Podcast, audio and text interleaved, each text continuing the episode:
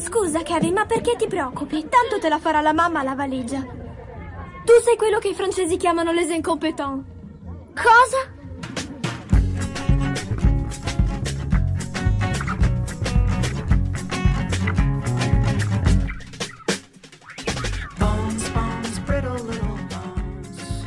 Ciao gente, episodio 69 degli incompetenti, il podcast di cinema garbato e mai volgare. Io sono Andrea Basti, come ci sono Lorenzo Bertolucci, Un eh, garbato e mai volgare buonasera. Cristina Resa, sempre in forma, Ciao. e Francesco Chignola. Ciao! Allora, episodio 69, andiamo subito subito dritti a parlare di- dei film in scaletta, anche se ci terremo come al solito, eh, se siamo tutti d'accordo, per il finale di puntata, la rubrica che ormai tutti cercano di imitarci, che è ormai amatissima, ma noi come settimana enigmistica accettiamo che la forma più, insomma, migliore di adulazione è la- il plagio, che si chiama, Lorenzo ricorda il nome della rubrica con cui chiuderemo la puntata? Si chiama due puntini spazio pillole di tutto attaccato underscore puntini puntini cinema 327. Era Che tra l'altro è anche la, la password del tuo conto in banca. Esatto. del wifi. Bene, partiamo con il primo film in scaletta, invece, la scaletta canonica, che è il eh, nuovo film di Luca Guadagnino, Bones and All. Andava bene come pronuncia Lorenzo, che ho un po' di problemi a no, non pronunciare questo titolo. comunque. Me, me la- me lo pronunci bene, per favore? No, Vabbè. Quel Bones film lì, All. Ossa, Eh. Bones and All. ma Ossa puoi non dire la. D? Bones and All. Oh, Va bene? Grazie. Sto facendo questo coaching con Lorenzo per, per- per sperare di azzeccare qualche pronuncia ogni tanto. Non sto andando molto bene. Eh, dicevo, il nuovo film di Lu- di Luca Guadagnino, che se non eh, sbaglio è tratto da un, da un romanzo omonimo eh, di un'autrice che mi ero segnato, che è Camille De Angelis. ti eri sognato? Si tratta... Segnato. In sogno mi è apparsa l'autrice di, di Bones and All. Dicevo, è una storia di formazione eh, on the road con qualche venatura horror e sinceramente molto meno horror di quanto mi aspettavo, quanto sperassi anche. Timothée Chalamet e eh, Tyler Russell sono infatti due giovani cannibali che eh, intrecciano una relazione durante questo viaggio che li porterà eh, a attraversare in America per scoprire il passato di lei, che è stata abbandonata eh, da un padre che non, è, non era più in grado di gestire, eh, diciamo, le sue, le sue pulsioni a- antropofaghe, ecco. I due quindi attraverseranno questa America, un territorio a tratti ostile, a tratti squallido, però anche eh, capace di squarci di bellezza. In questo un po' mi ha ricordato il lavoro che ha fatto Chloe Zhao e beh, indirettamente ovviamente anche quello che faceva Wim Wenders, visto che eh, Chloe Zhao a lui si rifà in maniera abbastanza chiara. E i due, diciamo, attraverso questa America mh, un po' laterale, un po' bizzarra, un po' ostile, cercano di, eh, di navigare, di trovare una loro strada e, e una loro identità incontrando la- sia la diffidenza della gente eh, normale che sembra vedere in loro, riconoscere in loro qualcosa di, di mostruoso, la, la loro mostruosità, e da un'altra parte incontrando anche la, la mostruosità vera e propria, esplicita, mi verrebbe da dire anche quasi la devianza degli altri cannibali che incontreranno nel loro viaggio. Questo film, diciamo, questo, questo nuovo film di Guadagnino un'opera che molti hanno, hanno definito come tono, come, come- come respiro, come tipo anche di pubblico che va a cercare un- uno young adult, per, per intenderci quel genere in cui ricadono opere come, so, Twilight eh, o Hunger Games. È infatti un film di forti passioni adolescenziali, del disagio della, della crescita, di tutti questi sentimenti agg- aggrovigliati che, che i protagonisti devono comprendere, sbrogliare per mh, poter trovare la propria identità. Ovviamente non è un Twilight, girato con la sensibilità di, di un autore che ha un- uno sguardo molto personale, anche molto bizzarro, obliquo direi, forse qui più estetizzante che in altri suoi film che mi sono piaciuti di più, penso a, a Suspiria perché comunque qua sicuramente la ricerca estetica spesso prende il sopravvento su una scrittura che per quanto mi riguarda più di un, più di un momento mi, lasci, mi ha lasciato molto a desiderare, quantomeno non l'ho trovata particolarmente brillante. Probabilmente è un problema mio di, di distanza dal, da, da, dal, dramma centrale, dal tema di, delle paturnie di questi mh, adolescenti fondamentalmente. Eh, come dicevo all'inizio, insomma, avrei apprezzato forse un horror più esplicito, anche forse più matto, come poteva essere appunto quello, quello di Suspiria, che invece qua è molto ir- irregimentato e messo in secondo piano.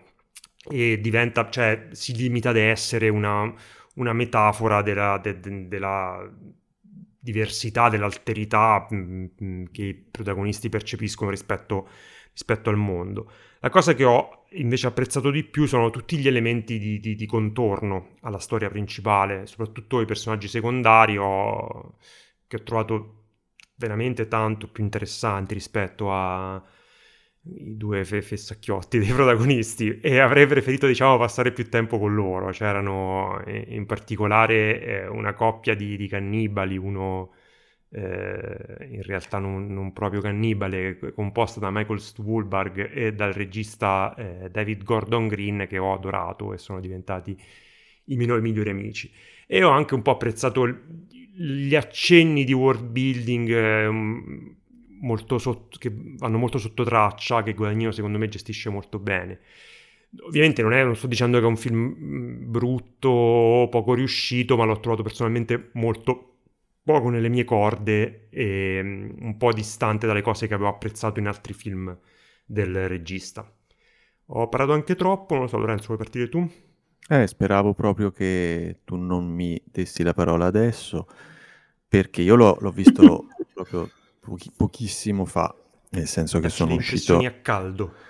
Eh no, le impressioni a caldo sono un po' simili alle, alle tue, forse non sono così anche per questioni di età, che io sono molto più, più giovane di te, non mi sono sentito così distante da loro eh, come protagonisti, mi faceva piacere seguirli, sono entrambi due bei personaggi. Lei poi è chiaramente una star e mm. il suo personaggio è molto bello la si potrebbe seguire per sempre. Cioè, preferivo molto lei che, che, Michael Stuhlbarg. Non so come mai tu ti sia eh, appassionato so, alle, alle cose Che mi piace talmente tanto eh. Michael Stuhlbarg. Sì, sì, no, lui è, è uno dei migliori attori che ci siano. Mm. Il film è molto lungo, è un lungo film. non volevo partire subito da questo, ma mi è venuto proprio flusso di coscienza mi è uscita questa parola per prima. È un po' lunghetto il film, spesso si adagia un po' nelle, nell'amore chiara, chiaro che il, il, regista ha per i suoi due protagonisti e li segue anche in momenti che non sempre dicono o aggiungono qualcosa di, di, di particolare alla, alla, loro storia.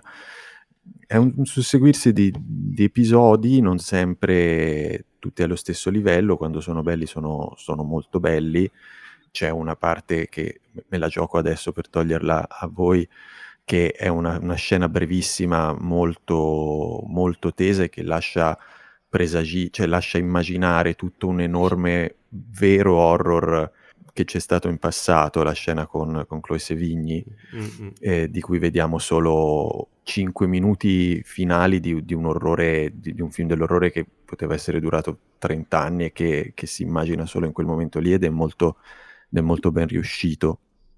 Sì, anch'io onestamente non mi aspettavo che ci fosse più elemento horror, anche se il bellissimo inizio lascia molto ben presagire, mm. poi invece è chiaro che, che, che, prende tutta un'altra direzione, non mi ha deluso per quello, non mi ha deluso in generale. Fa delle scelte molto belle di, di montaggio, di, di scelta delle, della colonna sonora, e, oltre alle canzoni che, che, si ascoltano nel film, che sono sempre abbastanza inaspettate, c'è anche una colonna sonora molto bella, originale di, di soliti Trent Reznor e Atticus Ross. È un film che aveva probabilmente le carte in regola per piacermi molto di più e che forse si, si, si diluisce un po' in un ritmo un po' illanguidito, innamorato tanto dei suoi personaggi quanto del, su, di, di, quei paesaggi di quella, quelle atmosfere del road movie in generale, ne vuole proprio vistosamente fare uno con tutti i crismi. E per certe cose funziona molto bene, per certe altre non mi ha del tutto preso con sé, però è bello, mm, non, non ho neanche molti termini di paragone perché io il guadagnino, ammetto che il guadagnino pre Chiamami col tuo nome eh, non lo conosco, i primi due o, o tre film non li ho mai visti. Beh, però Suspiria ti era piaciuto tanto. Suspiria mi era piaciuto da impazzire. Avevo anche redarguito una signora che parlava. Tra l'altro c'erano delle persone che parlavano anche in questo. Il marito non capiva nessuno snodo di trama non c'era uno snodo di trama che capisse la moglie. Ma tra l'altro volevo dirti che era, era, anche un problema nel film precedente di Tarantino, di, Tarantino. Niente, proprio, di Guadagnino, perché la gente al cinema sospiriava tutto e... il tempo. Quindi... Andrea, se te continui a ridere di queste cose che lui dice, poi lo invogli. Oh, mi fa ridere, sono un cuore semplice, sono eh. un, uno Beh, allora fallo parlare, fagli, fagli dire vai, cose. Vai Francesco, di le tue no, cose. No, finisci Lorenzo, hai ancora delle Ho cose finito. da dire, no? No, io eh, sono un po' più contento di voi, nel senso che, diciamo, lo descriverei più o meno come ah, l'avete detto. Dopo poi bisogna parlare anche di un'altra cosa che è una delle cose che mi sono piaciute meno e me la stavo scordando, poi ne parlerà qualcuno di voi, ma... Se eh, non lo faremo lo recupererai tu. È Mark Rylance, il suo personaggio. Ah, Anch'io ne parlerà male la Cristina. Io. Mm. oh, io dicevo che più o meno lo descriverei come l'avete descritto voi. Um, devo dire che all'inizio, quando, sono, quando il film mi è piaciuto molto, appena finito eh, ho avuto la sensazione che qualcosa non avesse cliccato fino in fondo. Ho dato in qualche modo, modo, la responsabilità di questa cosa alla sceneggiatura perché il film è di fatto un progetto in cui Guadagnino è entrato in, in corsa, nel senso una sceneggiatura persistente a cui ha dato un suo apporto molt, molto forte, nel senso che poi il film che ne è uscito è un film suo molto personale, però c'è secondo me un po' uno scollamento tra il film che ha girato lui e quello che è la base su cui l'ha girato, insomma, che secondo me è un po' forse il freno a mano del film. Detto questo, però, poi dopo mi sono ritrovato a, a ripercorrere passo passo i momenti della, della, del film, rileggendo la trama e ripensando a molte scene, mi sono reso conto che alla fine non mi frega niente. Cioè, il film mi è piaciuto tantissimo proprio per il modo in cui riesce un po' a smarcarsi dai, dalle certe insomma, semplicità della, dei dialoghi, cose un po' squadrate, diciamo, e fa una cosa totalmente personale, fa un, un viaggio in America rappresentata in un modo molto, mo- molto originale, non inedito, ma in un, raccontata in un modo che mi è piaciuto molto, mi ha colpito, mi ha ricordato molte, molte cose del cinema americano, chiaramente degli anni 70, non sono americano. E poi, insomma, mi ha colpito tantissimo la, la, la, la performance di Taylor Russell, che ho trovato, come dice Lorenzo, veramente, insomma, clamorosa. In generale, sì, come è girato, come è montato, fa delle scelte abbastanza inaudite spesso molto libere. Poi mi sono ritrovato a ripensare a quanto sono anche ho trovato coinvolgenti le parti strettamente horror, che voi dite, nel senso non un, non è un horror gore che insiste sui dettagli sanguinolenti particolarmente, anche se ci sono chiaramente delle scene di questo tipo, però io la tensione comunque l'ho sentita, cioè secondo me porta avanti insomma la sua personale rivisitazione del genere che già in Sospiri aveva, era stata molto efficace. E secondo me anche se non è un horror convenzionale, le, le sue parti, diciamo, di, di, legate al genere funzionano molto bene. Ci sono delle sequenze che ho trovato molto, molto tese e efficaci so che adesso Cristina e Lorenzo parlarono male di, del personaggio di Mike Rylance, che in realtà a me non è dispiaciuto, fa parte appunto di quella, di quella costruzione del mondo di, che sembra quasi la punta di un iceberg, di una cosa a venire, come se fosse il pilota insomma, di una serie TV che speriamo di non vedere mai perché mi sono rotto le palle delle serie TV,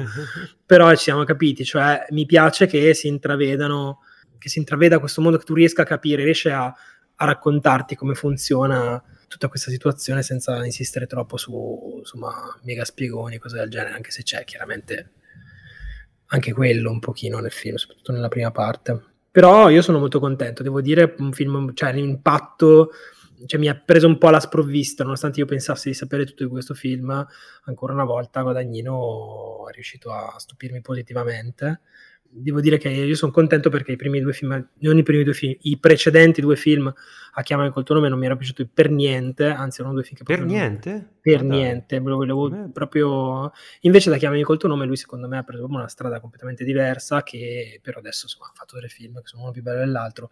Secondo me questo è un filone bello dei due precedenti, ecco questo ve lo concedo. Mm. Eh, è, il primo, di, il primo di questa, chiamiamola trilogia, anche se non lo è, eh, che non mi ha fatto, non mi ha, mi ha trovato insomma subito entusiasta, ho dovuto ripensarci un po', però comunque sono contento, ecco. Bene, Cristina? Ok, uh, sì, ce la faccio. Uh, no, allora, io ci tenevo um, a dire tre cose. Uh, una sul personaggio di Mark Rylance, una sul tema del cannibalismo e di come è rappresentato all'interno del film e di come è utilizzato, e la terza cosa sul modo in cui comunque gestiscono tutto il, il sottotesto del trauma generazionale, che quello secondo me deriva anche un po' dal materiale originale, non lo sapremo mai, e, e non mi ha fatto impazzire. Allora, lo trovo un film visivamente e anche mh, bello da sentire, nel senso che è molto bello da vedere, utilizza molto bene il suono, non solo la musica, ma proprio il suono, sì. è proprio confezionato bene. È un bel film, cioè non voglio ora, voglio mettere le mani avanti, non voglio dire che non mi è piaciuto. Ho trovato d- dei, dei, difetti, ma soprattutto la cosa che mi ha eh, inizialmente un po' tenuto lontano dal film eh, io questo film l'ho visto in un altro contesto, che è uno di quei contesti che, mh, mm, in cui le, le, le reazioni al post-visione si polarizzano, capolavoro o, o, o merda assoluta, perché l'ho visto al Festival di Venezia. E io sono uscita da questo film, tutte le persone eh, con cui ne parlavo dicevano Dio, è un film bellissimo, eccetera. Io ero molto fredda e non riuscivo a capire perché. È un problema mio, probabilmente sì, un problema mio, però al di là di tutto, anche forse il fatto che formalmente è uno young adult d'autore molto bello, young adult che si meritano generazione di adolescenti, eccetera, però probabilmente non, non è cosa mia. Allora, io pe- speravo fosse molto più horror, proprio anche nella messa in scena. Ci sono un, un, po' di cose che mi hanno convinto nella messa in scena e dimostrano che Guadagnino è molto bravo a uh, usare i codici, usare il linguaggio, usare le, l'immaginario dell'horror. Ovviamente la storia, la sceneggiatura non spinge da quella parte, non è un horror, è un, è un, è un film di viaggio, è anche un film picaresco, tra l'altro non è un horror, però usa degli elementi horror e in quel senso come aveva dimostrato anche in Sospiria, che anche io trovo che sia un film incredibile, ovviamente lì è, è un horror puro Sospiria, che, che, ne dicano, qui si vede che ha attitudine e conosce, conosce il genere ed è bravo, però non è un horror. E avrei voluto, ma quello anche lì, problema mio, che spingesse da quel punto di vista, perché? Perché eh, il, il film usa e si, con- si, si, costruisce intorno al eh, motivo narrativo del cannibalismo, che è un uh, motivo narrativo che non abbiamo visto tantissime volte al cinema, comunque abbiamo diversi film uh, che l'hanno utilizzato come sempre eh, allegoria di, di, qualcos'altro. Il punto è che secondo me uh, in questo film qua il cannibalismo è utilizzato come, cioè non è utilizzato come cannibalismo in sé, ma come mostruosità generica, quasi mai c'è una riflessione o viene, nel modo in cui viene messo in scena si trova la profondità che abbiamo trovato in film come eh, Raw oppure come anche in non so se l'avete visto eh, oddio, quello di Jim Mickle uh, We, are, we, are, what we are what we are che nonostante il film fosse medio mm-hmm. anche secondo me molto carino il cannibalismo era utilizzato sia per la sua natura tabù cioè di qualcosa che ti repelle, ti attrae allo stesso tempo e suscita un certo fascino e incanala diverse ansie sociali legate alla sessualità, all'identità, all'emancipazione, proprio il discorso sul corpo anche.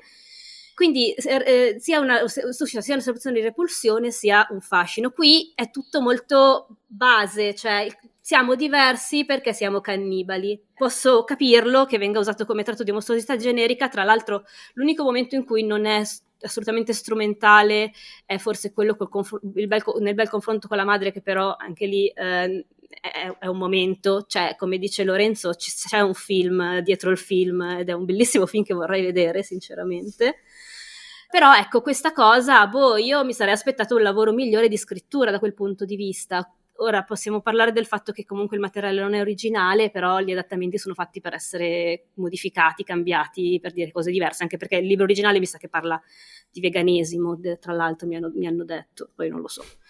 In ogni caso, E questa... No, no, è, evidente, è, evidente, che qui il cannibalismo è strumentale a dire qualcos'altro. Sì, ma se, ovunque, anche in Raw il cannibalismo è strumentale a dire qualcos'altro, però è usato, la sua natura di tabù, la sua natura di, legata al corpo è, è, usata in maniera molto più, diciamo, eh, cioè ha un senso più che qui che è, è, un po- mostro generico. Con, è poco, esatto, è poco essere vampi- poteva essere il vampirismo, poteva essere il cannibalismo, poteva essere... Eh... Sì, sì, cioè loro due non...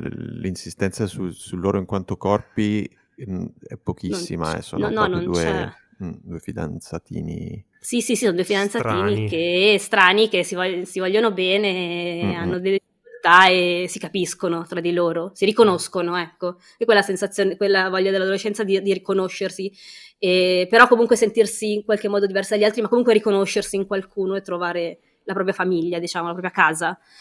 E l'altra cosa, Mark, Mark Rylance. Mark Rylance, allora, è un film picaresco in cui la protagonista incontra diversi personaggi bizzarri uh, sulla sua strada e probabilmente e vive determinate avventure e capisce determinate cose della sua di, di, di, di come è lei, della sua personalità, ok? È, è, un, è un romanzo di formazione, è un racconto di formazione. E ci sta che, sia, che la sua interpretazione sia caricata e macchiettistica, po' troppo, un po' fastidiosa, però è, è ambiguo, va bene, ci sta, è un personaggio bizzarro, ok, sono... Il punto è che poi questo, questo personaggio, a parte che non è approfondito, ma diventa semplicemente un mero strumento narrativo che deve portare la storia in un punto senza motivo, senza, sto- la storia deve andare lì, in quel punto lì, a, quel finale lì di cui non, non parleremo. È la, pisto- è la pistola è di la pistola, esatto, è mostrata. Anzi, è il, pi- anzi, è il pistola, il pistola. di non so se Lorenzo la dirà. No, no, cioè, sì, sì, no, volevo dire la stessa cosa. Era, l'uso cioè, che ne è... fa narrativo è molto semplice, però fun- cioè, secondo me funziona abbastanza. Cioè... È un personaggio che, di cioè... un film molto più stupido di questo calato eh, sì. in... Eh, sì. Secondo me lo, lo, eleva molto il fatto che Mark Ryan è molto bravo, però effettivamente eh, ci ho, riflettuto un po' a sta cosa dopo aver letto l'articolo di Cristina che magari mettiamo poi in descrizione effettivamente ha solo il ruolo di arrivare all'incidente, insomma, a creare una situazione di crisi per i protagonisti, non, non ha una grande vita al di fuori di questo. È... No, cioè era interessante all'inizio mm. e doveva mm. restare sì, così, poi mm.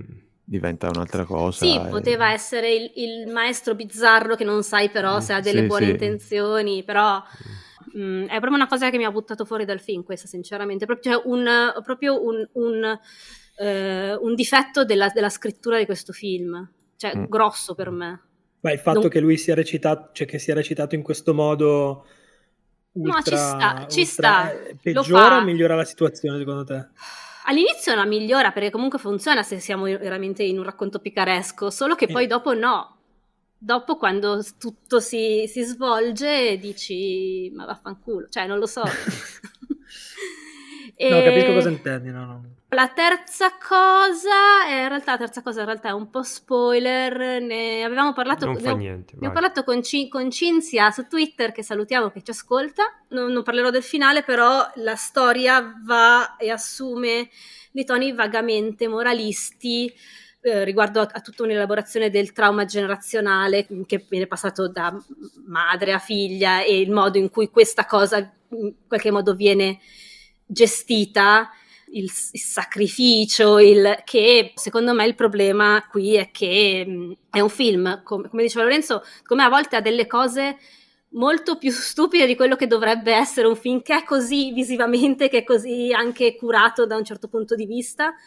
E anche lì sarà il materiale originale, sarà dovuto al fatto che ci sono delle cose che nel romanticismo come è inteso dalla maggior parte di noi e anche come è inteso a, da tutto un pubblico adolescenziale ha delle, dei, dei cliché, degli stilemi che affondano le, le, radici nella nostra società e la nostra società ha quel tipo di narrazione lì. Ora so che sto parlando di Aria Fritta che ha visto il film capisce cosa intendo. È molto superficiale da questo punto di vista. Altri film di Guadagnino tipo Suspiria affrontano il tema del trauma generazionale, della colpa, del, in modo molto più intelligente, molto più strutturato, molto più complesso. Vabbè, io sono un grande fan di Suspiria, si è capito. Però, eh... Però io, cioè, nel senso, io, ripeto, con tutte le, le, le distanze i dubbi che ho su questo film, io magari accetto che probabilmente il pubblico che ha in mente questo film, poi anche il pubblico che ha in mente Guadagnino, è un pubblico sicuramente più giovane, meno... No, no, ma ci sta, ma tra l'altro... Insomma, ci, cioè, ci può stare che è, una, che è, un'introduzione a questo tipo di... Ma è un, è un young adult molto tematiche. bello, secondo eh. me. Solo che rimane un po' sulla superficie. Poteva forse essere più strutturato da quel punto di vista. Mm. Ripeti, ripetisco, il materiale non è originale, la sceneggiatura gli è arrivata, chi lo mm, sa. E poi volevo aggiungere che io non ho mai visto uh, Twilight, ma conto prima o poi di vederlo con la convinzione che sia più bello di come me l'hanno venduto. Anch'io no. non l'ho mai visto. No. Come no, Francesco? Mi no, è brutto. Così. È brutto. È brutto? È brutto. Ah. Cioè, mi spiace Voglio... deludervi, so che pensate che sia crederti. un capolavoro Esatto, una gemma nascosta. Eh. Per fortuna... Quanti, quanti, ne hai visti? Io ho visto due, tre, sicuramente... Quanti sono? Quattro? Sono tipo 4 o 5, forse c'è un finale. Uno l'ho visto addirittura forse. al cinema. E e... Era il più brutto in assoluto e mi sa che ho mollato lì perché era veramente atroce. Però non mi ricordo neanche, cioè al momento non mi ricordo neanche quanti fossero. Però uno mm. sicuramente l'ho visto al cinema e due li ho visti a casa. E brutti, brutti tutti. Proprio brutti. Vabbè, però ci, voglio, cioè, ci voglio credere. Ma se vuoi provare, mettiti lì, fai una bella mm. maratona. No, ma cioè, sono di un brutto quasi, diciamo, divertente. Eh? Cioè, io mi sono mm. molto divertito a vederli perché fanno tutto il giro. Va Però a, quest- a, questi film dobbiamo Robert Pattinson e Kristen Stewart, quindi bene, eh, buon per noi, insomma. Abbiamo Tuttavia, ottenuto due, bei, due belli attorini. Ecco. Se non abbiamo altro da aggiungere, passerei oltre. Ditemi voi. No, abbiamo eh, già passata mezz'ora. Bene, allora passiamo al secondo film in scaletta dopo Bones and All di Luca Guadagnino. Passiamo a Il prodigio, The Wonder, film che trovate su Netflix per la regia del, mi sembra, cileno, cileno. Sebastian Lelio, che personalmente non conoscevo. Non so se voi avevate visto qualcosa di suo. Sì, ha fatto un, due film quello... molto belli. No, ha fatto un film molto bello che si chiama Una donna fantastica, che consiglio a tutti di vedere, veramente molto molto molto bello. E poi ha fatto un film bello ma non uh, così bello che si chiama Disobedience con Rachel Weisz e Rachel McAdams uh, che fanno cose, che ti danno dei baci. Mm. dovrebbe oh. essere un buon motivo per vederlo. Comunque era, non era male. E poi ha fatto gli altri film che non ho visto. Eh. Però io l'ho conosciuto invece con questo prodigio che è um, disponibile su Netflix da credo un mesetto e che racconta la storia di eh, un'infermiera, siamo più o meno nel metà dell'Ottocento, eh, interpretata da Florence Pugh, che viene chiamata da Londra in un eh, villaggio sperduto di campagna eh, perché dia una testimonianza sulla possibilità che eh, sia effettivamente avvenuto un miracolo, dal momento che una ragazzina eh, all'indomani della perdita del fratello, se non ricordo male, sembra stia sopravvivendo da settimane senza toccare cibo. Quindi Florence Pugh si troverà a, in- a indagare su questo fenomeno insieme a un eh, giornalista che sta seguendo la vicenda e a tutto una vari rappresentanti della, della Chiesa che sono interessati a confermare l'ipotesi divina di questo fenomeno. Il film inizia con, eh, con questa sorta di, di, di, di cornice metanarrativa perché eh, il film parte inquadrando il backstage del set in cui poi eh, inizierà il racconto, che è quello di una, na- di una nave che trasporta eh, Florence Pugh.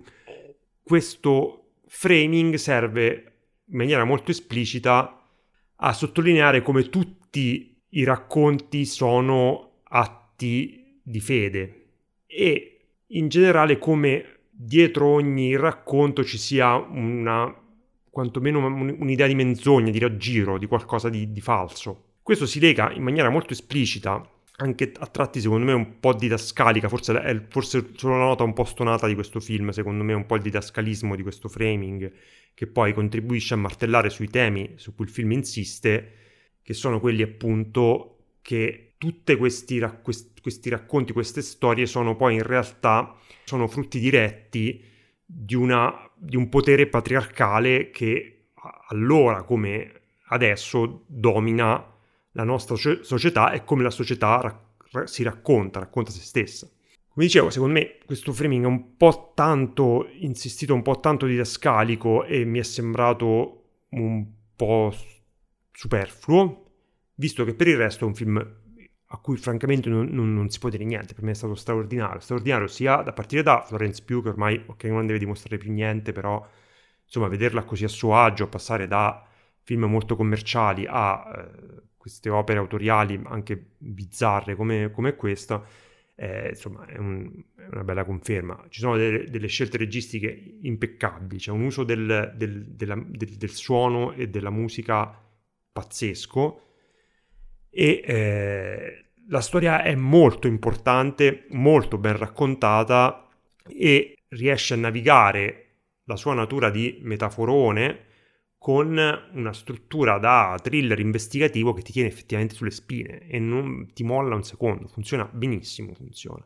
Quindi è stato un film che appunto per me è uscito un po' fuori dal nulla, eh, che è stata una vera e propria rivelazione, cioè per me è un film straordinario, uno dei migliori che ho visto quest'anno. Eh, Cristina, vuoi partire tu?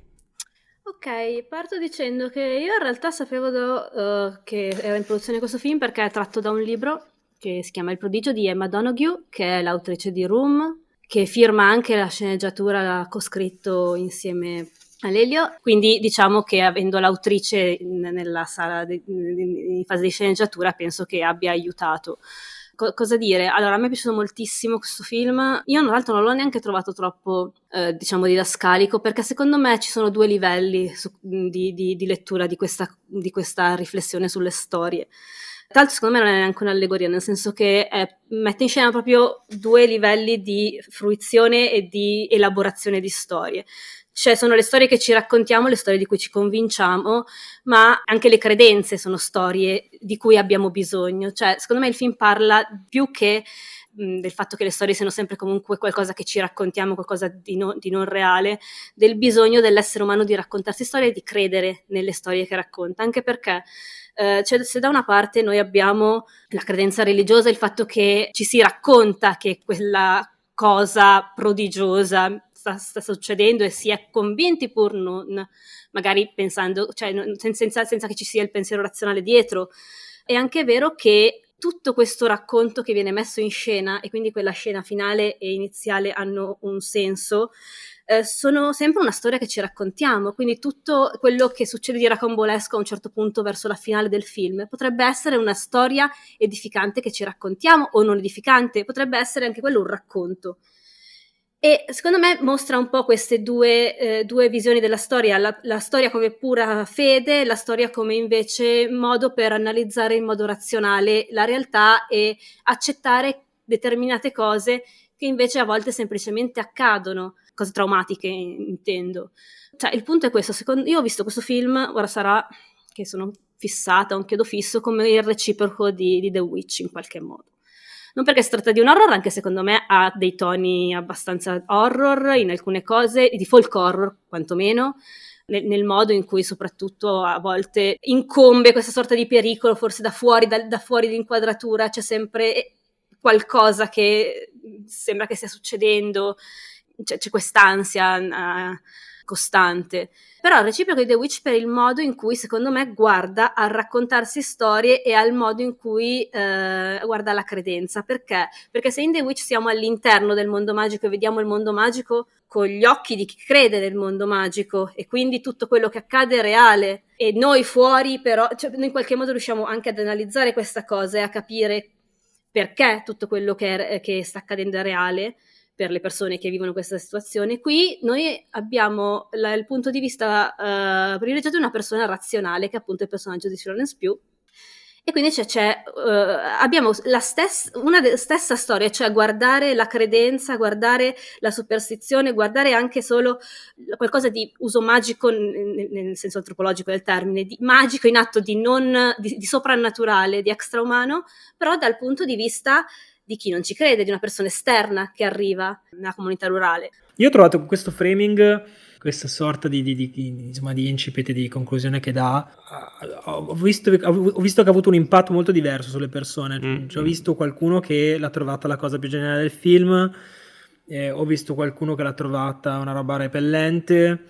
Chiaramente è una scelta che occupa lo 0,5% del film, ma che non può che polarizzare, che, fa, è, che farsi, è talmente spiazzante che farsi che notare. Ti, ti esatto, rimane, ti rimane sì, molto. Esatto.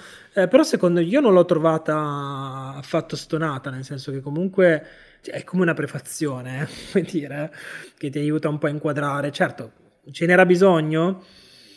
Non lo so, però il film è così, è fatto così, ha fatto questa scelta, io la rispetto. Eh, devo dire che sono più propenso a dire eh, figo che di dire affanculo, perché è anche fatta molto bene. Cioè, questo, come si chiama in semiotica, Basti? Tu che l'hai studiata in Chapman, Misenabim, come si dice? No, è Misenabim, Misenabim. Misenabim. Questa Misenabim dell'inizio è, è, fantastica, cioè io sono rimasto folgorato dall'inizio di questo film. Poi è chiaro che è un, tru- è un trucco, però è un trucco come un trucco tu- tante cose che si vedono nel film, lo sono. Cioè, come avete detto voi, è un tassello del, del, di questo gioco di strati che il film fa per tutto il tempo. Poi possiamo tranquillamente isolare questa cosa come un piccolo esperimento, posto che non lo è, vedere il film che c'è in mezzo, perché c'è in mezzo è veramente impeccabile perché ha tutto quello che avete detto voi, mm.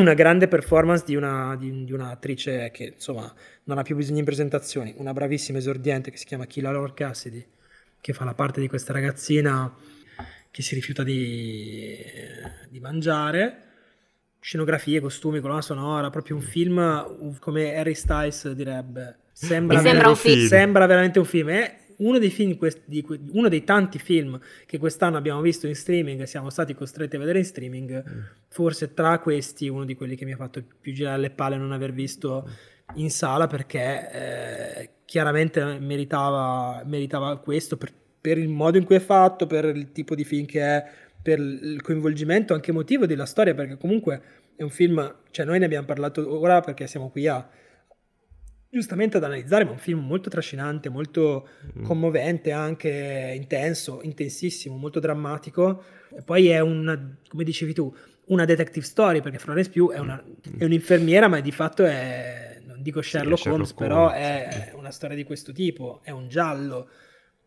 Cioè non tanto un giallo, proprio una storia alla Sherlock Holmes, in cui mm-hmm. sai, che c'è, sai, che c'è, una truffa, non è tanto scoprire che, che c'è una truffa, ma com'è, com'è la truffa, cioè è chiaro, non tanto chi è il colpevole, ma come ha fatto a ucciderlo. Come ha fatto a ucciderlo. E poi una, una, delle cose, secondo me, che c'ha tantissimo da, da, da giallo da, è, è, proprio il fatto che la soluzione in realtà te la dà subito.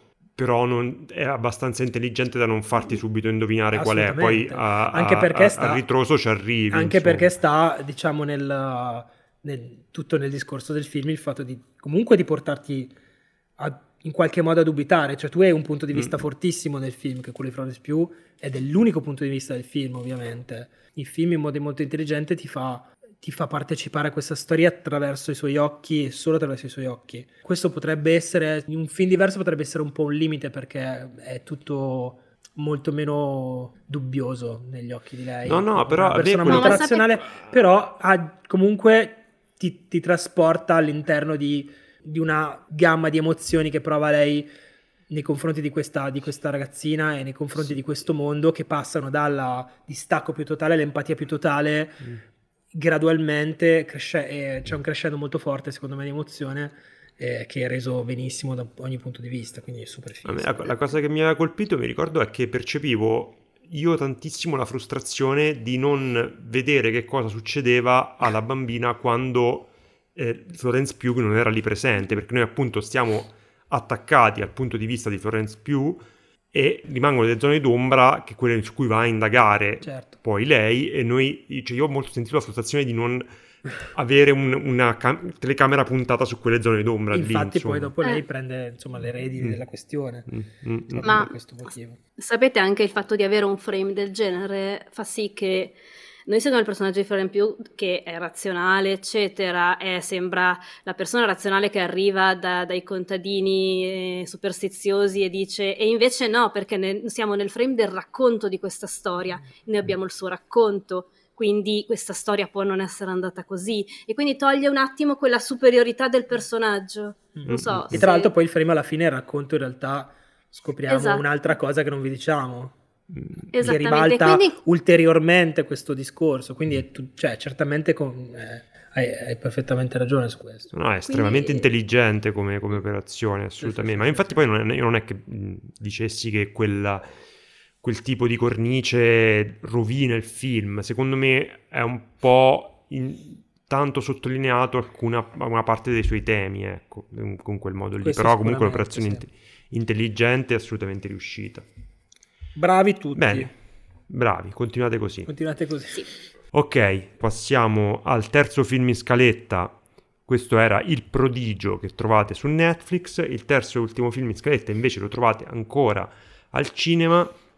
Si tratta di The Woman King, che è il nuovo film di eh, Gina Prince by the Wood, che è la regista del bellissimo Love and, Bas- and Basketball, e de- di Old Guard, che a me era piaciuto e al resto del mondo no, quindi probabilmente visto che anche The Woman King a me è piaciuto e al resto dei miei colleghi qui no, io sono il più grande fan di Gina Prince by the Wood. Che sia Sei mai il più esistito. grande fan dei brutti film. dei brutti film. eh, questo invece... Sono contento che stiate parlando sa- di questo perché io mi sono tolto le cuffie perché non ho ancora visto The Wonder, quindi non vi ho sentito e pensa se me le rimettevo e avevate parlato di The Woman King per tutto il tempo. Senza di te. Eh. No, invece ti, eh, coinvolgiamo nel, nel, discorso. Comunque allora, The Old Guard intro... io l'avevo salvato in corner. Però ripensandoci ah. era brutto. Io The Old Guard... Io ho messo due stelle e mezzo. Io tre, io ma The tiratissime proprio. È uno dei pochissimi film degli ultimi to, 30 anni che non sono sicuro di aver visto. Potrei Molto probabile che l'abbia visto, non mi ricordo. Beh, è assolutamente nulla. plausibile che tu l'abbia visto e dimenticato. Guarda, sì. te lo dico. Ma io sono convinta non... che ne hai parlato nel podcast. È probabile, sì. Infatti, non vi meritate il bel cinema. Non vi meritate by the wood. By the wood. Allora, questo invece, The Woman King, è il eh, racconto ispirato, eh, in realtà pare molto alla larga, a figure realmente esistite, sì. estremamente alla larga. Larghissima. A, a delle figure realmente esistite nel XIX eh, secolo in Africa, qui insomma nel 1800. È la storia di un preciso gruppo... perché in Africa suona un po' paternalistico. No, sinceramente sai che non so in che zona dell'Africa. Africa occidentale. È l'attuale, Benin. l'attuale Benin. Benin. Da, da, dalle, esatto, da non confondere con... Eh. Poi Dicevo, dopo alla eh... fine vi racconto una cosa. Sul Benin. Sul Benin. Gli, an- gli aneddoti sul, sul Benin. Benin. Questo invece è ispirato a queste figure realmente esistite, che sono state delle guerriere eh, d'elite di questo regno Nahoni. Le eh, guerriere si chiamano, un attimo, le sono segnate. Agogie. Agogie. Eh, que- che sono in... Eh, come, come si sono... scrive, sentiamo Agogie. Con un nome così, chissà il cognome. Agogie con la G, J di Agogie. E poi e... si ripete. Agogie ce la faremo mai, che sono in guerra con il regno di Oie. Entrambi Oio. i regni sono in... Oio? Sì. Porca miseria, è un disastro oggi, vabbè. Comunque c'è scritto tutto su Wikipedia. Andate su Wikipedia. andate, su Wikipedia, rompete le palle. Eh, entrambi i regni erano in, a diverso livello, sono a diverso livello nel racconto, in, eh, impegnati a eh, collaborare con i portoghesi nella tratta degli schiavi.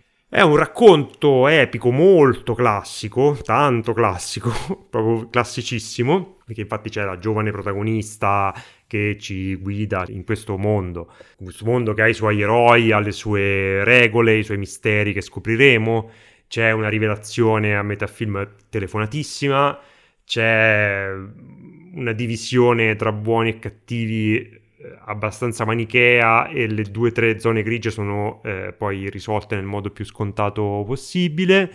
Eh, c'è una struttura narrativa che non si scosta di mezzo millimetro da, da, da un racconto a tre atti pesati col, col bilancino. E oltre questo, altre cose un po', po' problematiche che ho, che, che ho trovato, eh, nonostante in realtà la, la, la, abbia trovato la messa in scena convincente, secondo me c'è una patina, c'è una forse a che fare con la fotografia, questo qui, che è molto televisiva e che secondo me intacca la riuscita delle scene d'azione che secondo me sono altrimenti molto ben coreografate e anche divertenti, soprattutto l'incipit è particolarmente esaltante per me. Poi di molto buono c'è Viola Davis che eh, insomma in scena riesce a imporre la sua presenza con, con, il magnetismo a cui ormai ci ha abituato, anche solo con lo sguardo lei comanda la, eh, l'attenzione come, come, come, solo le dive sanno fare, cioè lei è proprio una diva, e, è pazzesco che lo sia diventato a questi livelli in una fase molto, piuttosto avanzata della sua carriera, quando magari altre attrici iniziano un, un, un periodo eh, me, meno folgorante come quello che, che, sta avendo lei in questo momento. Poi, secondo me, c'è anche la, la, soddisfazione non trascurabile di vedere un cast di donne nere prendersi tutto lo, lo spazio che, che, che, loro hanno bisogno per raccontare una loro mitologia, una loro epica, che non ha bisogno di, delle figure che questo tipo di cinema ci ha abituato, dei white savior, come li vogliamo chiamare. Poi si fa seguire, secondo me, a un ritmo sostenuto, è appunto divertente, ha un paio di sequenze d'azione, un paio di set piece, secondo me, molto ben riusciti, molto ben fatti. Ci tengo a dire che non è la mediocre robina che i miei colleghi adesso lamenteranno. prima, di, ah, prima di passare la parola, però, volevo dire una cosa. Sì.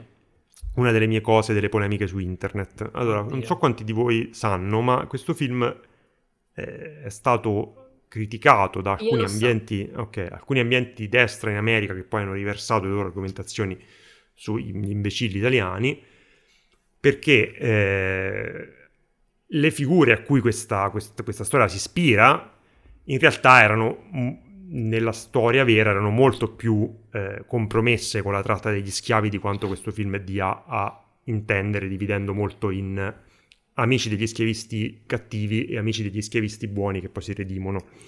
Però siamo all'interno di un racconto epico di finzione e non mi dovete rompere i coglioni perché io non ho visto e non vedo per Braveheart gente col libro di storia in mano a dire ma in realtà non è andata proprio così.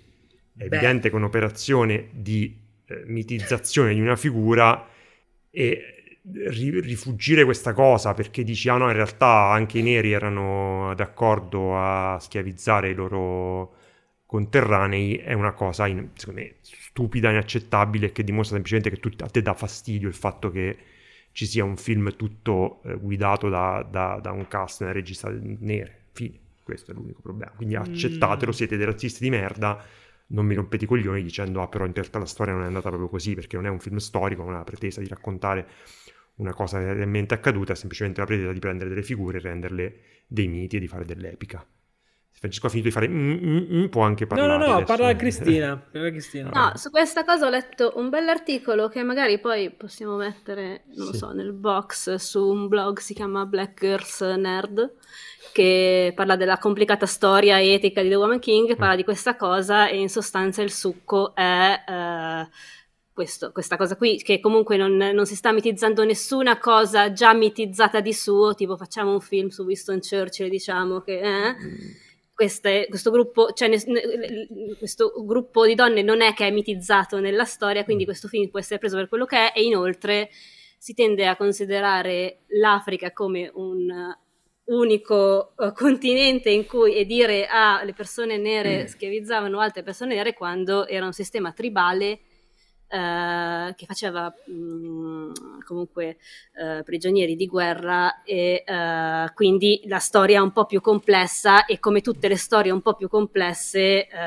va guardata nella sua eh, complessità locale, non so come spiegarlo. Sì, ma poi è, cioè, è, evidente che, cioè, non, non, diventa un film, c'è, un, c'è, una fase di semplificazione delle cose, non, è, sì, non, sì, non, ha, non ha l'ambizione di raccontarti la complessità di quello che succedeva in Africa in quel periodo sì, nel, anche, nel, Benin in quel periodo. Insomma. Perché la struttura eh, anche politica e sociale dei vari, dei, dei, dei vari, regni, dei vari, è complessa, è un, è un continente, è un enorme mm. continente, come dire, Vabbè, non lo so, comunque, torniamo l'Europa. Al film. Torniamo, torniamo al film. film. Eh, vai Francesco. No, secondo me però c'è un, un aspetto. Io sinceramente non ho idea su queste, queste, cose perché non passo tutta la mia giornata a cercare gente di merda su Twitter come te, quindi non avevo idea che ci fosse non un movimento di persone che io, per curiosità, mi sono andato a informare su come fosse veramente la storia del Daomi. E, nell'Ottocento, eh, chiaramente questo film non c'entra nulla con la storia del Daomi, ma nel senso che questo film ha innanzitutto sì secondo me, un po' l'ambizione di raccontare cosa succedeva nell'Africa occidentale nel 1830, che, che, che tu ne dica. E ehm, perché lo fa, mette delle date, mette dei posti che esistevano davvero, delle persone che un re che esisteva davvero, tutte delle persone che esistevano davvero e che non si sono comportate in quel modo lì.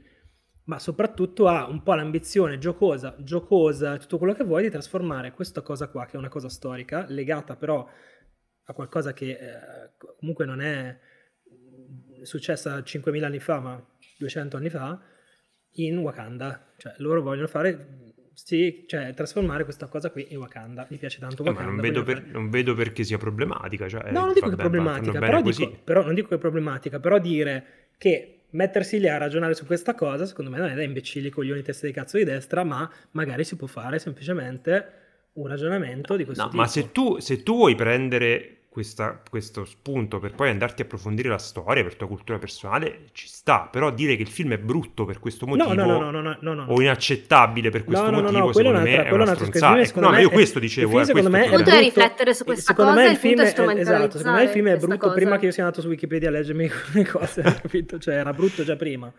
Eh, però secondo me è un ragionamento che ha senso fare. Cioè non è... Non, non, non sì, bisogna accettare... Non, non, non, per, non, per, inform- non per informare il giudizio sul film, però. Accettarlo cioè, acriticamente è, è, è tanto grave come quanto mettere in discussione tutto perché non è storicamente valido. Ma infatti sì, questo sì. dico, andare a sentire l'opinione e quello che pensano le persone comunque afrodiscendenti o nere, eccetera, su questo argomento è forse meglio che leggere qualsiasi polemica su, su Twitter. O... Sì, sì, ma io, io, quello che dico è che non devi informare il tuo giudizio o la tua reazione immediata sul film, perché questo succede. Cioè, mi è capitato di vedere gente. Come, come che... puoi avere una reazione immediata? Cioè, chi, chi sa la storia del Benin? negli ultimi 200 anni. Eh no, perché è, ma nessuno, semplicemente è arrivato. Neanche le autrici del film. Eh? Neanche le autrici neanche del le, film. Esatto, neanche le autrici del film sanno che tra l'altro sono due donne bianche, ricordiamoci. Esatto, no, eh, esatto. Una delle quali è Maria Bello, peraltro. Maria Be- Mai avrei potuto immaginare di dire Infatti quando ho visto ma... quel nome sono rimasto perplesso, eh, non sì, sapevo sì, che sì. fosse... Story by Maria Bello. Vabbè, comunque in ogni caso questo è un discorso a parte, poi estremamente complesso, secondo me, su cui varrebbe la pena di fare un discorso a parte. Però quello che dico io è che il film appunto... Mm. No, è, tut- allora, è tutto quello che... La, la, cosa di cui sono uscito contento questo film è eh, questa attrice che si chiama Tuson Bedu, che è eh, un'attrice sudafricana che eh, è anche la protagonista di una serie, de- della serie Under- The Underground Railroad, che io non ho visto purtroppo, e mi ha fatto venire ah, voglia di vederlo perché è veramente, secondo me, la eh, cosa che la, l'attrice o l'elemento che esce meglio da questo film è una boh, funziona in tutto e per tutto, ha un, un, ruolo molto classico, molto canonico del film, chiamiamolo sportivo, Karate Kid, questo è un po' una sorta di... no? Sì, sì, sì, no, Karate Kid, no, forse Karate Kid no, però insomma ci siamo capiti. Per il resto l'ho trovato molto, molto blando, molto prevedibile, molto lungo, inutilmente lungo. Allora io non so, come, non so cosa devo pensare sul fatto che tutti gli attori recitino con un accento... Lo chiamo africano perché tutti gli, accenti, tutti gli attori sono, vengono da parti diverse del mondo. Okay? Viola Davis è americana, John Boyega, Boyega è, inglese. è inglese quell'altra è inglese, Shana, poi c'è una sudafricana, poi c'è un'attrice etiope, credo se non sbaglio, qualcosa del genere. Però parlano tutti questo accento che... Facci e... sentire com'è. No, non faccio no. sentire com'è, non puoi farlo. Devo dire che questa cosa qui mi ha un po' distratto, un po' infastidito, però non so se sia corretto infastidirsi, ditemelo voi, però in ogni caso secondo me... Eh, c'è arrivata una ha... domanda del pubblico a questo riguardo, sì, probabilmente... Se, se... Vabbè, eh, fanno no, una cosa simile in Wakanda comunque, quindi alla fine... Infatti Wakanda è brutto. Beh, però è fastidioso anche fa una cosa simile anche con il russo in uh, sì sì ormai è quasi sempre eh, comunque in ogni caso non è che sia questo che rende il film è una delle cose che mi hanno buttato fuori dal sì film. no questa è una cosa talmente si entra in un tale ginepraio che non lo voglio toccare neanche con un sì, no, no, no, esatto non ci voglio pensare troppo sì, perché sì, si, si esplode un po' però, alzo le però mani se ti chiedo è una cosa che porta dentro il film o fuori dal film ti dico che probabilmente mi porta fuori dal film. Ok Lorenzo ma io devo dire, la, sono d'accordo con Francesco su, sulle cose che, che, ha detto e su, con te, Andrea, invece solo quando hai detto che il film comunque ha un, ha un ritmo, ha un buon ritmo che, si, che, si, che regge bene. Io, insomma, dura due ore e un quarto, che sono troppe, ma me lo sono comunque visto senza, senza problemi. Non è noioso, se non altro. e ero e, e sinceramente meravigliato per soprattutto la parte iniziale, i primi 40-45 minuti, su quanto fosse scolastico nella messa in scena. Eh, sembrava un, un, film di una cinematografia molto molto minore dove il cinema è agli albori e con, con delle scene espositive piantate a cuneo tra l'una e l'altra, una scena e un'altra che non c'entrano niente solo per far caratterizzare un attimo un personaggio per una cosa che poi serve dopo, ma con dei dialoghi talmente basilari. Per dire, io avevo visto un mesetto o due fa un film che si chiamava The King of Thieves, che è un film nigeriano di lingua yoruba, quindi siamo in quelle non lontane da lì perché il, Benin, come sai, confina a est con la Nigeria. E quello è un film, eh, un'epica barra magica con i combattimenti tribali che è fatto eh, con un, un dodicesimo del, dei mezzi e anche della, della sapienza, diciamo, tecnica di, di, questo film qua. Però ci sono quelle ingenuità che perdoni a, a un film di, di, quel budget, di quel genere, di, di quella provenienza. E qui mi veniva voglia appunto di, di perdonargli certe ingenuità, ma poi dicevo, ma perché devo perdonare certe ingenuità a questo film qua, che è semplicemente sciatto e scritto male? Un diciamo, film un certo tutte le, scene, le scene nello spogliatoio sono tutte un po'... Sì, un po a un certo punto di colpo veramente... si stava vedendo due personaggi, poi se, ne, se ne, ne compaiono altri che conosciamo a malapena, e una fa, ehi tu, tu non pensare di essere come noi, tu sei una trovatella. Ah, sì, e, sì. e, un'altra? Sì, e un'altra dura 12 fa... secondi tra l'altro 12 secondi e c'è su... sì, così. poi il resto insomma è tutto veramente veramente veramente da manualino.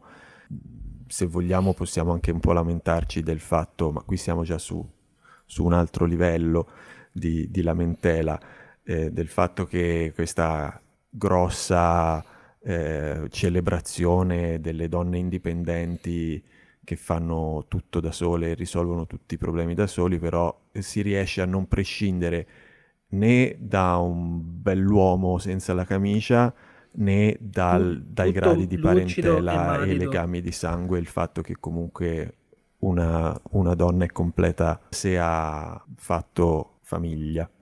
E... Mi hai rubato quello che volevo dire. sì, infatti lo sapevo che saresti andata lì. E niente, quindi finché più ci penso più mi, mi dà fastidio, ma senza che, cioè, non, non, si fa odiare, è un film che, che, guardi. Io fra l'altro non sapevo che la regista fosse quella di The Old Guard, e l'ho e visto adesso hai capito ho detto, tutto. Ho capito tutto, sì, perché proprio siamo, siamo a quei livelli lì. E se non altro mi ha fatto riappassionare a una nazione come il Benin, che, per cui avevo avuto un po' di infatuazione anni fa, e mi sono andato a rivedere un po' dove cosa c'è da visitare di relativo a quel periodo storico lì e in effetti ci sono ancora quei palazzi che si vedono ricostruiti nel, nel film. E il 10 di gennaio, per chi vuole venire, eh, in Benin c'è una grandissima festa voodoo, perché la, regio- la religione nazionale del Benin è il voodoo e a Ouida, il porto che si vede nel, nel film, c'è la grande festa del, del, voodoo il 10 gennaio. Ora purtroppo è un po' tardi per, per programmare, ma...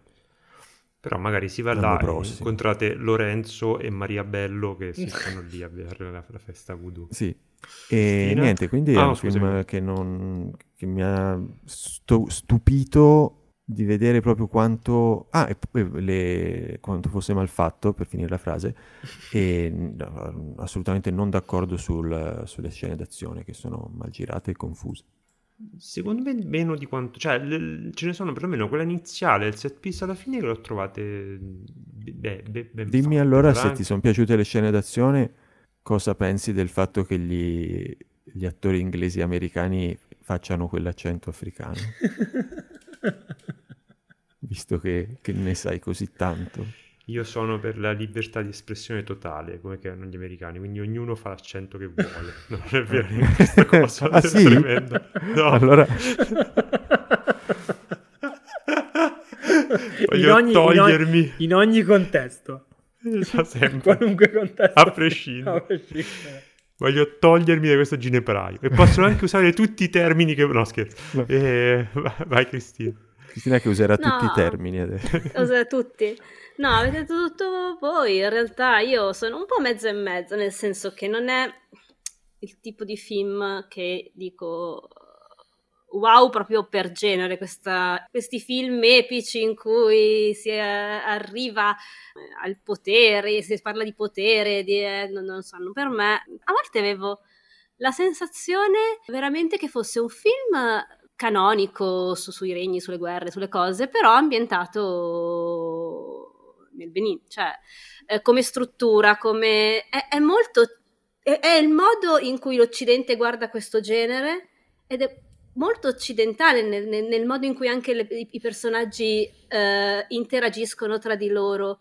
Cioè, non, non, non, non, mi sembra che ci fosse, ora magari mi sbaglio, ma una vera ricerca culturale dietro, va, al di poteva, là del... Poteva essere ambientato tra i Maya come tra gli antichi greci. Esatto.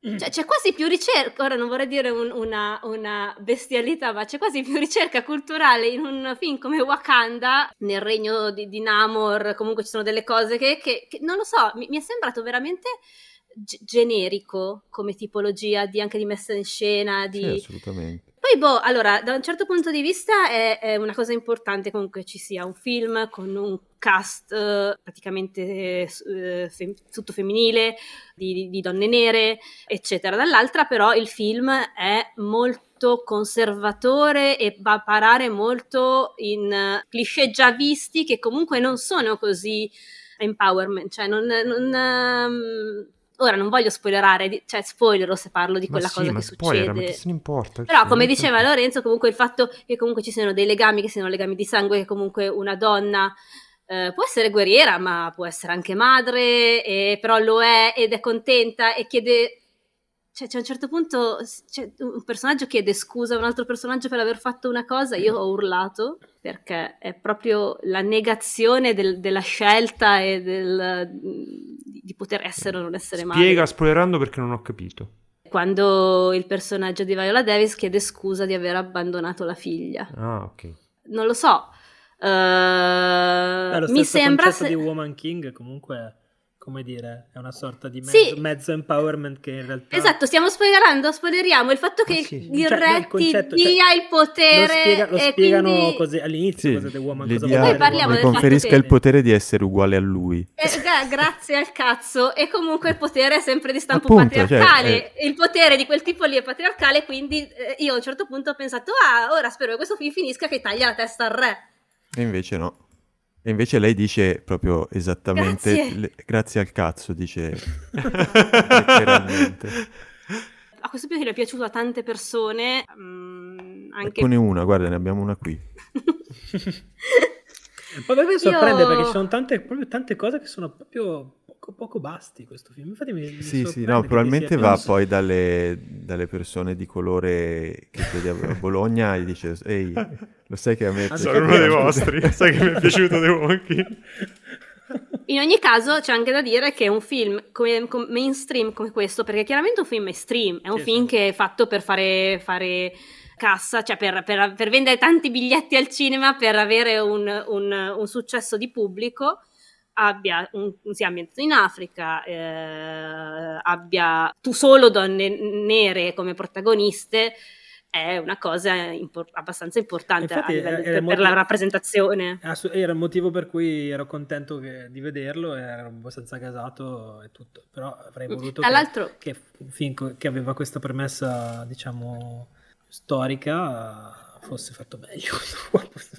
no, ma poi eh, io difendo il diritto che eh, insomma, ci sia anche una narrazione do- dozzinale, mainstream, semplice, prevedibile eh, per eh, diciamo un tipo di, di, di, comunità che non ne ha avute. Ecco. No, ma infatti da questo punto di vista va, va benissimo, cioè nel senso è un film Poi io riconosco medio. le pro- problematicità che, che, mi dici, che mi dite, sono assolutamente d'accordo, un po' meno quando mi dite che eh, non sono fighe le scene d'azione, perché secondo me lo sono, eh, che Viola Davis, cioè è una... No, nessuno, non, nessuno ha detto che scena. non ha presenza scenica Viola eh. Davis. No, lei, lei, è mo- anche, la, anche la, la coprotagonista, è, sì. sono, sono, molto molto brave.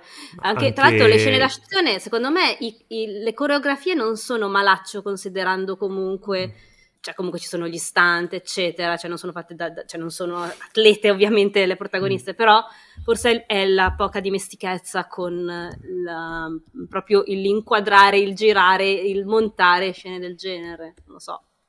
La scena uh, Lynch è anche bravissima, bellissima. So. Sì, mm, sì, sì, sì no, sono tutte molto brave. Eh, quello è un punto a favore. Cioè, io sono un po' a media su questo, cioè sono un mm. po' a metà su questo film.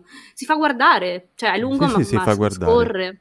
Va bene, questo era The Woman King, lo trovate al cinema e insomma diteci se anche voi siete delusi da questa, da questa pellicola. Allora, io passerei alla rubrica di cui Lorenzo ci ricorda adesso il nome. Si chiama asterisco pillole asterisco dici staccato ne apostrofo ma. Poi sei spazi e punto. Ma come si legge? Pillole di cinema. Grazie, ci tenevo. Allora, io in realtà ho una pillolina, una suppostina in realtà, perché non è che abbia visto tantissimo in questo periodo, però anzi mi voglio proprio lamentare di due cose. Uno, che non è uscito Glassonion in lingua originale a Bologna, ed questo è un trauma che non supererò mai, eh, tanto che non lo sono proprio andato a vedere, non l'ho visto neanche in italiano, quindi dovrò aspettare il 23, quando è che esce, eh, insomma, fine dicembre che esca anche in Italia. E ieri avevo preso il biglietto per Pinocchio di Del Toro, ma eh, ho avuto la tosse forte forte e non sono andato e quindi non ho visto neanche Del Toro al cinema e questo mi rende molto triste. L'altra cosa che ho visto in questi giorni, a parte Pillole aver recuperato... di cinema. a parte aver recuperato il My Old School di Lorenzo e non posso, che aveva, che aveva consigliato Lorenzo nell'ultima pillola di cinema, e non posso che eh, insomma, confermare che è un film assolutamente da vedere, bizzarrissimo, veramente interessante.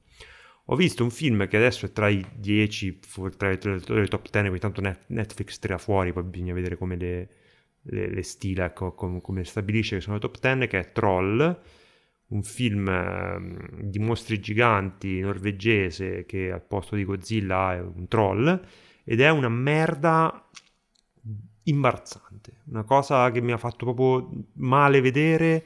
Avevo forse aspettative dettate da non so cosa, visto che non avevo letto niente, ma semplicemente mi sembrava carino come, come cosa. Avevo nel, nella memoria quel eh, documentary che è Trollhunter, eh, che era molto molto molto carino.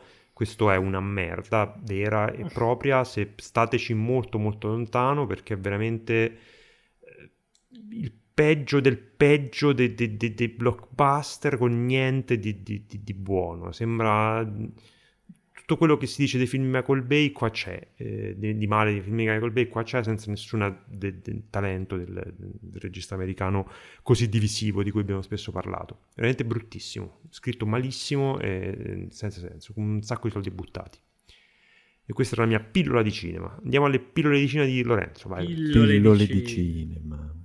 Io niente, ho visto molti pochi, fi- molti pochi film in questo periodo perché se ho tempo la sera guardo le partite, però eh, durante una lunga nottata trascorsa in treno, su un treno notturno, nel comfort della mia cuccetta, ho guardato Clerks 3, eh, che è un film che tutti, tutti sapete cos'è, è un film estremamente raffazzonato e malfatto, eh, ma al tempo stesso è fatto con, con tanto cuore, è proprio è talmente una, una dichiarazione di, di, intenti e d'amore nei confronti de, del pubblico che il film si chiude con Kevin Smith che parla rivolgendosi al pubblico durante tutti i titoli di coda e um, ci sono anche delle cose che tutto sommato un po' mi sono piaciute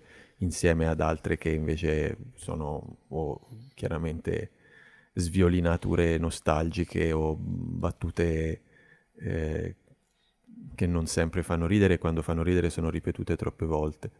Però al tempo stesso non, non riesco a, più a volergli male, sarà che è passato talmente tanto tempo che anche il mio atteggiamento nei confronti di quell'universo cinematografico lì ha, ha fatto già il giro e se, se, 15 anni dopo rompe le palle e mette tristezza, stavolta come dire mette tristezza ma non rompe più le palle e bene o male tutti sanno che mette tristezza e, e, Ma perché lui ormai si è, si, è, si, è, si è, rinchiuso in questo mondo che si è creato lui. Che, sì. cioè, Beh, va detto che fatto de, usciva... delle, delle, cazzate, dei podcast, delle cose che fa lui. Sì, e fa, fa parte di questa roba milioni. qui, esatto. E sì, vabbè, ma se, se, esce da Clerks e fa Task o fa quella cosa inqualificabile con sua figlia e la figlia di Johnny Depp, allora ben venga, fa, piuttosto faccia 8 Clerks che Yoga Hosers che io ho visto fra l'altro. e c'era Red State che secondo me non era malissimo, eh, che mi aveva dato qualche speranza che potesse avere qualcosa da dire. Eh. Madonna Task, ragazzi. Eh. Pillole di cinema. Pillole, Pillole di cinema. cinema. Cristina, vuoi dirci la tua pillola di cinema? Allora, io ho visto Pinocchio ed è bellissimo, però credo che ne parleremo. Eh sì, ne parleremo necessariamente. Issimo proprio. Vabbè, comunque, uh, ho visto pochissimi film in questo periodo perché, perché sì. Uh, ho visto Wendell and Wild, che è un film. Da, ho visto due film di animazione. Questo film di animazione uh, di Harry Selick, co-scritto con Jordan Peele. E secondo me è caruccio, un po' didascalico, ma sostanzialmente una roba un po' da, di Halloween, semi-horror con due demoni, un po' truffaldini e tecnicamente il film parla della, dell'incarcerazione di massa negli Stati Uniti, quindi un uh, tema molto leggero da, per, per, per uh, i, i, più piccoli. Uh, no, è molto è carino, è carino e soprattutto per, per, il pubblico giovane secondo me è molto carino. E si vede su Netflix. E si vede ma su Netflix. È, Anche carino? l'altro si vede su allora, io ho trovato un po' di un ma carino, sì, è... Mm, è no, mo- ti prendevo in giro perché hai detto cento volte carino. carino è carino, è carino. No, comunque, e ribadisco, è, è piuttosto... Uh, cioè comunque parla di un tema piuttosto complesso e lo rende semplice comunque, quindi eh, ben venga. Non, non comunque eh, banalizzandolo in qualche modo. E l'altro film che ho visto che è interessante, sempre l'ho visto sempre su Netflix, si chiama Enter Galactic è una rom-com, incredibilmente eh, ho visto una rom-com, solo che animata, eh, con un stile che sembra un po' Spider-Man, ehm, quello della Sony, Into, Into the, Spider-Verse. Spider-Verse ehm, che parla di questi due ragazzi che si incontrano e si innamorano, hanno dei discrezi e poi si, si, è una rom-com. Cioè, boh, è, se avete voglia di vedere una rom-com però animata in modo carino, tra l'altro l'animazione in qualche modo può, fare, può, far, mm, può far mettere in scena delle cose che il... Um, i film in live action non, non, non, ti danno la possibilità di fare, esteticamente è caruccio, è, è molto semplice diciamo, eh, cioè non sono una gran fan delle rom-com, però mi sono abbastanza... Cioè, no, non mi è dispiaciuto vedere questi due innamorati che, che fanno cose, vedono gente a New York e sono anche ricchi perché sono artisti. E... Bene. Pillole di cinema, Pill- l'ultima pillola di cinema di Francesco. Io sono, mi sono recato in sala, nel senso che ero in camera. non smetteremo mai di fare questa una deposizione davanti a... Sì. ai carabinieri. Sono andato al cinema a vedere eh, questo film che è un po' uno dei, dei, fenomeni del momento, ma voi non volete andare a vederlo, che si intitola The Menu. In realtà ci volevo andare, ma poi... Hai no. cambiato idea. che è un film eh, in cui una coppia di giovani ricchi, poi dopo in realtà mm, scopriremo nel film che le cose sono diverse da quelle che ci immaginavamo all'inizio, interpretati da Anya Taylor-Joy e Nicola Salt, vanno su quest'isola dove c'è questo ristorante dove cucina questo chef che costa 1200 euro a, a, a, a testa perché è il ristorante più chic del mondo ed è ovviamente è sia una satira di, del, del, del mondo del, di quello che è diventato il mondo della ristorazione nell'immaginario collettivo, pop, eccetera, che tira in ballo un sacco di cose da Chef Stable a insomma Masterchef per quanto riguarda noi ovviamente mm. viene citato per ci siamo capiti e d'altra parte anche insomma guarda con una sorta di rispetto a questo mondo che in realtà rovinato da tutto quello che gli sta intorno, dalla, dalla, dalla, dalla, dall'adulazione, dalla, corruzione, dal, dalla gente disposta a pagare 1200 euro per una cena. È un film abbastanza divertente, mi sono divertito dall'inizio alla fine, mi ha intrattenuto, non posso dire nulla di, nulla di che, lui è, cioè, è il cuoco interpretato Ralph Fiennes, non l'avevo detto, anzi Rafe Fiennes. E... Il, cui, il cui nipote compare in The Woman King il cui nipote compare in The Woman King. Ah, è il, è il suo nipote. Il bello? Il, il portoghese. Il bel, no, quello, l'amico più stronzo. L'amico stronzo, non lo sapevo. Il portoghese stronzo. E devo dire che... Quindi comunque è un gallese che fa un portoghese, ci possiamo buttare un po' di tutto. Fa l'accento tra l'altro. E, ehm, no, devo dire che è abbastanza divertente. Eh, poi alla fine l'ho trovato un po'. fa un po' un predicozzo. A un certo punto diventa un po' un predicozzo, cioè fa un po', un po pricci. Eh, però eh, si intrattiene il giusto lei è veramente molto molto brava e perfetta per il ruolo, fa delle cose notevoli. Eh, parlo di Anne Taylor-Joy ovviamente. E insomma, però eh, appartiene un po' a quel filone di cui abbiamo visto tanti film negli ultimi anni, che chiameremo il filone Kill the Rich. Uh, ci sono altri film di questo filone che mi, sono, che mi hanno convinto di più. Quello che mi è venuto in mente più spesso è Ready or Not, che secondo oh. me faceva delle cose simili, un po' più, sciolt- più, più in scioltezza. Qui è un po' più arrugginito il meccanismo, però insomma se vi capita di vederlo vedetelo perché è molto divertente. È, è, è anche c'è una commedia molto dark, però... E poi se, vi, se, se siete appassionati come Andrea Basti per esempio al mondo della cucina, in qualche modo sicuramente vi riconoscerete mm. in qualcosa che succede durante il film e Tanto vi che pensavo... aggre- aggrediti personalmente. Una cosa personale contro di me. No, pensavo al fatto che, ogni tanto ci ripenso, al fatto che Ready or Not non ha avuto, secondo me, la, l'esposizione che meritava e ha un po' anticipato alcune cose che sono viste poi più spesso in film più di successo, però l'ha fatto molto bene, era divertente. È stata una delle e... prime volte che abbiamo parlato di questa, di questo, sì, questa sì, cosa che poi veramente c'è quante volte abbiamo parlato di un film di questo tipo, di questi temi, sì, sì, sì, che, fatto che come una commedia satirica, un po' horror, un po'... Cioè, cioè, sì, sì, ci avevo ripensato in realtà vedendo Bodies, Bodies, Bodies, che fa la stessa cosa male e mm. invece no. quello la fa molto bene, secondo me. Cioè, la fa questa, peggio, Meno diciamo. Bene, invece... bene, Io non mi ricordo se Ready or Not è quello con Samara Weaving. Sì, quello con yes. Samara Weaving, esatto. Che si yes. deve sposare. Ma anche cose, anche, anche de... ricordatemi come si chiamava, The... Hunt que... mi era piaciuto, era carino. No, a me quello per niente. E...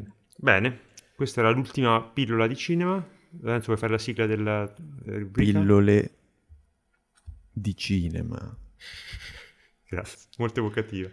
Grazie. Se ci sono delle domande dal pubblico... Ma c'erano se... delle domande dal pubblico, uh, però era quella di prima che avevo già anticipato e a questo punto la consideriamo bruciata anche perché abbiamo visto che nessuno vuole rispondere alla questione dei, degli accenti africani fatti da attori e a meno che non vogliate invece ora lanciarvi in una disamina No, no, ribadisco che è, una, è, un argomento talmente spinoso che mi fido che le scelte che hanno fatto in quel film siano giuste. Ci fidiamo mm. quindi di Maria Bello. Maria sì, Bello mi sembra la persona capo... ideale per sapere esatto. se una bionda con gli occhi azzurri detto, sì. dici come perché? una donna è una donna prima di tutto è una donna prima di tutto è una eh, donna, una donna. e le donne lì... non si toccano neanche, neanche con, con, un fiore, fiore. E... Questo finisce malissimo, ragazzi, chiudiamola. E niente, allora eh, Peccato, Basta. perché probabilmente sì, avremmo potuto lanciarci. Scriveteci in... voi nei commenti. Scrivete, diteci voi, voi cosa pensate. Anche voi... con dei vocali in. Dei, dei vocali, sì, esatto. Cosa... Cui... Cioè... In, in character. No. Ma che, che, che no, no, dei vocali in character. Non sai che tipo di, che di tipo character, di pubblico abbiamo? Magari. Scrive John esatto. Boyega. esatto. Beh, effettivamente sì. Eh. Tra l'altro, sapete, continuavo a pensare che John Boyega sembrava quello del Soul Glow di, di Coming to America per tutto il tempo continuava a dire ma sembra la pubblicità del Soul Glow di, di, di Francesco Cercamoglie. Io devo dire che a, a livello di recitazione e di questa cosa qui dell'accento, adesso noi scherziamo, facciamo le battute sull'accento, mm. però effettivamente fare un accento forte, comunque, come dire, dà un, un'impronta alla tua prova attoriale nel film, sì. per forza, cioè è una cosa che stai facendo. Sì, sì. Secondo me, il modo in cui lo fa Viola Davis è un modo, e il modo in cui lo fa John Boyega è... Yeah un altro e io su lui sì. traccio proprio una linea, nel senso lui fa... Sì, sì, lei non è macchiettistica, esatto, diciamo che funziona. Macchie... è la, la, macchietta del, del Lui sembra Eddie Murphy appunto quando, quando entra nel, sì. nello scompartimento del treno di... E... Che poi cavolo, Boyega era talmente bravo, non so no, bene... Beh, Vabbè, per carità, allora, secondo me ha fatto... Vabbè, ma non a fare quel personaggio lì. Secondo me ha sì, fatto... Sì, no, quello... no, ma no, facevo un discorso più che altro della sua fatto, carriera che fatto, mi sembra Andrea ha fatto quello che gli ha chiesto Maria Bello. Maria Bello gli ha detto fai l'accento. Senti John, fammi l'accento Ma tanto il soggetto è di Maria Bello, non è solo sì, scritto. Sì, no, so, soggetto, soggetto sì, no, non chiaramente... solo soggetto. Ah no, ok. Cioè, la storia è su una sua storia. Una sua sì, storia. deve essere andata a la storia di questa storia. io a fare una, una gita. Una gita in Benin. Ma sì, si è andata lì ad abbracciare dei bambini neri e si è okay. sentita, devo, devo, vendicare la storia di questo paese ha detto questa roba. Okay. Roberto Benin.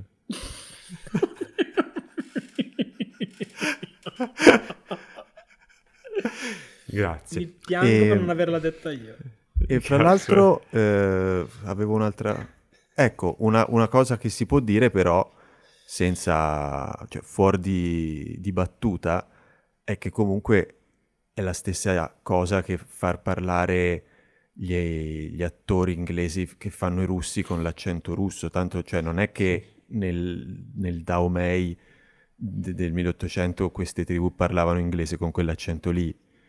E certo. è comunque o una... Gli italia- o gli inglesi che fanno gli italiani. Beh, a un certo, a un certo punto c'è, una, c'è un, un, si incastra in un vicolo cieco la sceneggiatura, perché a un certo punto uno di questi brasiliani dice una cosa in portoghese e mm. credo Boyega si gira verso di lui e dice in inglese con l'accento africano. No, dice nella mia lingua. Parla, eh? Parla nella mia lingua, l'ho Ho visto capito, ieri. Parla nella mia lingua, ma stai parlando inglese. Quindi ma secondo me è l'effetto Vikings, cioè è il, è il eh, meccanismo no. Vikings, cioè noi sentiamo l'inglese ma in teoria la lingua sì, stanno parlando esatto. africano. E allora che bisogno c'è di fargli quell'accento Esatto, è Nessuno, lì, è lì, perché tanto i Vikings non mi sembra la questione, dovrebbero parlare tu, però il discorso è che ci sono, cioè l'attrice che fa la ragazzina è un'attrice sudafricana che immagino non sì. abbia dovuto fare un accento posticcio, ha parlato no, col suo accento. Quindi... Sempre che sia lo stesso, poi non so se... No, oppure si è fatto un accento...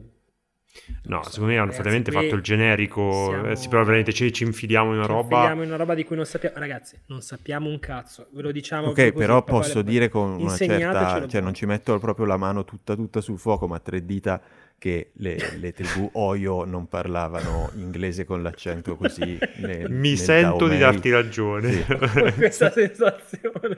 Mi sento di darti ragione. Comunque no, però cioè, sporre... ci sono stati film, diciamo, più vecchi che hanno trattato questa questione. Penso a um, Caccia Ottobre Rosso, che dopo un po' sì, diventava che parlavano tutti inglese, tu capivi sì, sì, sì, certo. chi era russo e chi Comunque posso esporre questa cosa con una teoria di un mio amico, perché ne ho parlato con un mio amico e mi ha detto che secondo lui gli americani e gli inglesi non, non sono così, ehm, cioè non sentono l'accento nel modo in cui lo percepiamo noi, perché sono abituati a sentire parlare inglese con tanti accenti diversi e non ci fanno caso e non la vedono come una cosa...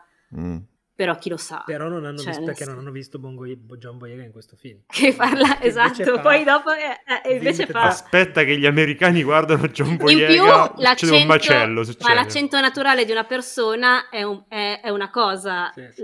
l'accento posticcio neanche tra l'altro è un accento generico che non, non esiste, Cioè, ma è comunque un ginepraio per chiunque, anche per chi ha dovuto decidere che, che lingua far parlare a, agli attori, a meno di non sì, chiamare sì. De, degli attori a, Africa, dell'Africa occidentale. E lì Dai, no, ma infatti già... sono d'accordo coach, con voi che, che doveva essere una roba che parlavano inglese, punto. Cioè, nel sì. senso che facevi una, una, scena introduttiva che ti faceva capire che stavano parlando africano, beh, africano, cioè, un po' di dire africano, parlavano la lingua che parlavano loro. e, poi, e poi parlavano in inglese, esattamente come in Vikings che si passa. Mm io eh. dico, parlo di Vikings, ma secondo me Vikings... Vikings ha... che parlavano europeo, parlavano. Esatto. Indo-europeo. no, però parli la lingua eh, de- sì, locale sì, sì. e poi passi alla lingua del film. Bah, vabbè. Adesso gliene diciamo quattro a Maria Bello quando la becchiamo in Benin. Maria Bello, tra l'altro, probabilmente non è neanche... Non è neanche responsabile di niente di tutto questo. Niente, ha scritto il soggetto e poi si è fatto i cazzi suoi. Però, um, vabbè. Comunque io continuo a pensare, ogni volta che vedo questa cosa, continuo a pensare ad Eggers e al suo dramma in The Northman per aver fatto parlare eh, le persone in inglese, deve, deve averla vissuta proprio male. Sì. Me. Detto fatti una cazzata, guarda che è sta roba. è una merda, avrà detto. E, poi, e, e la, la, gli ha telefonato un suo amico e gli ha detto vai a vedere, guarda John Boyega. Così sì, sì. E sai chi era questo amico? Eh? Maria Bello. Che, faceva, che, però faceva l'accento svedese. Cioè, guarda, guarda Maria, Maria Bello è lei? Eh, va bene. Bellissimo. Lorenzo dici una parola per chi è arrivato fino a qui? Attinente? Nespola. L'avevo già detto Nespola? È probabile. No. Probabile, secondo me un frutto l'avevi detto la vuoi fare con l'accento africano? No. No. Vabbè. Facciamo dopo, quando chiudiamo i microfoni. Mm. Bene, grazie a tutti per chi è arrivato fino a qui. Scusateci per la cura finale, ma ci stava. Vabbè, abbiamo puntata. detto cose interessanti che hanno fatto pensare, ma senza dimenticare il divertimento. Facciamo ridere, ma anche pensare, sempre. Mm. Che è un po' la tagline del podcast. Sì. Bene. Ok, alla prossima puntata, ciao ciao. Ciao. Ciao. Ciao. Iye agwa o. Ó kàn kí gbọ́dí ọ̀nà tó wà rẹ̀ o.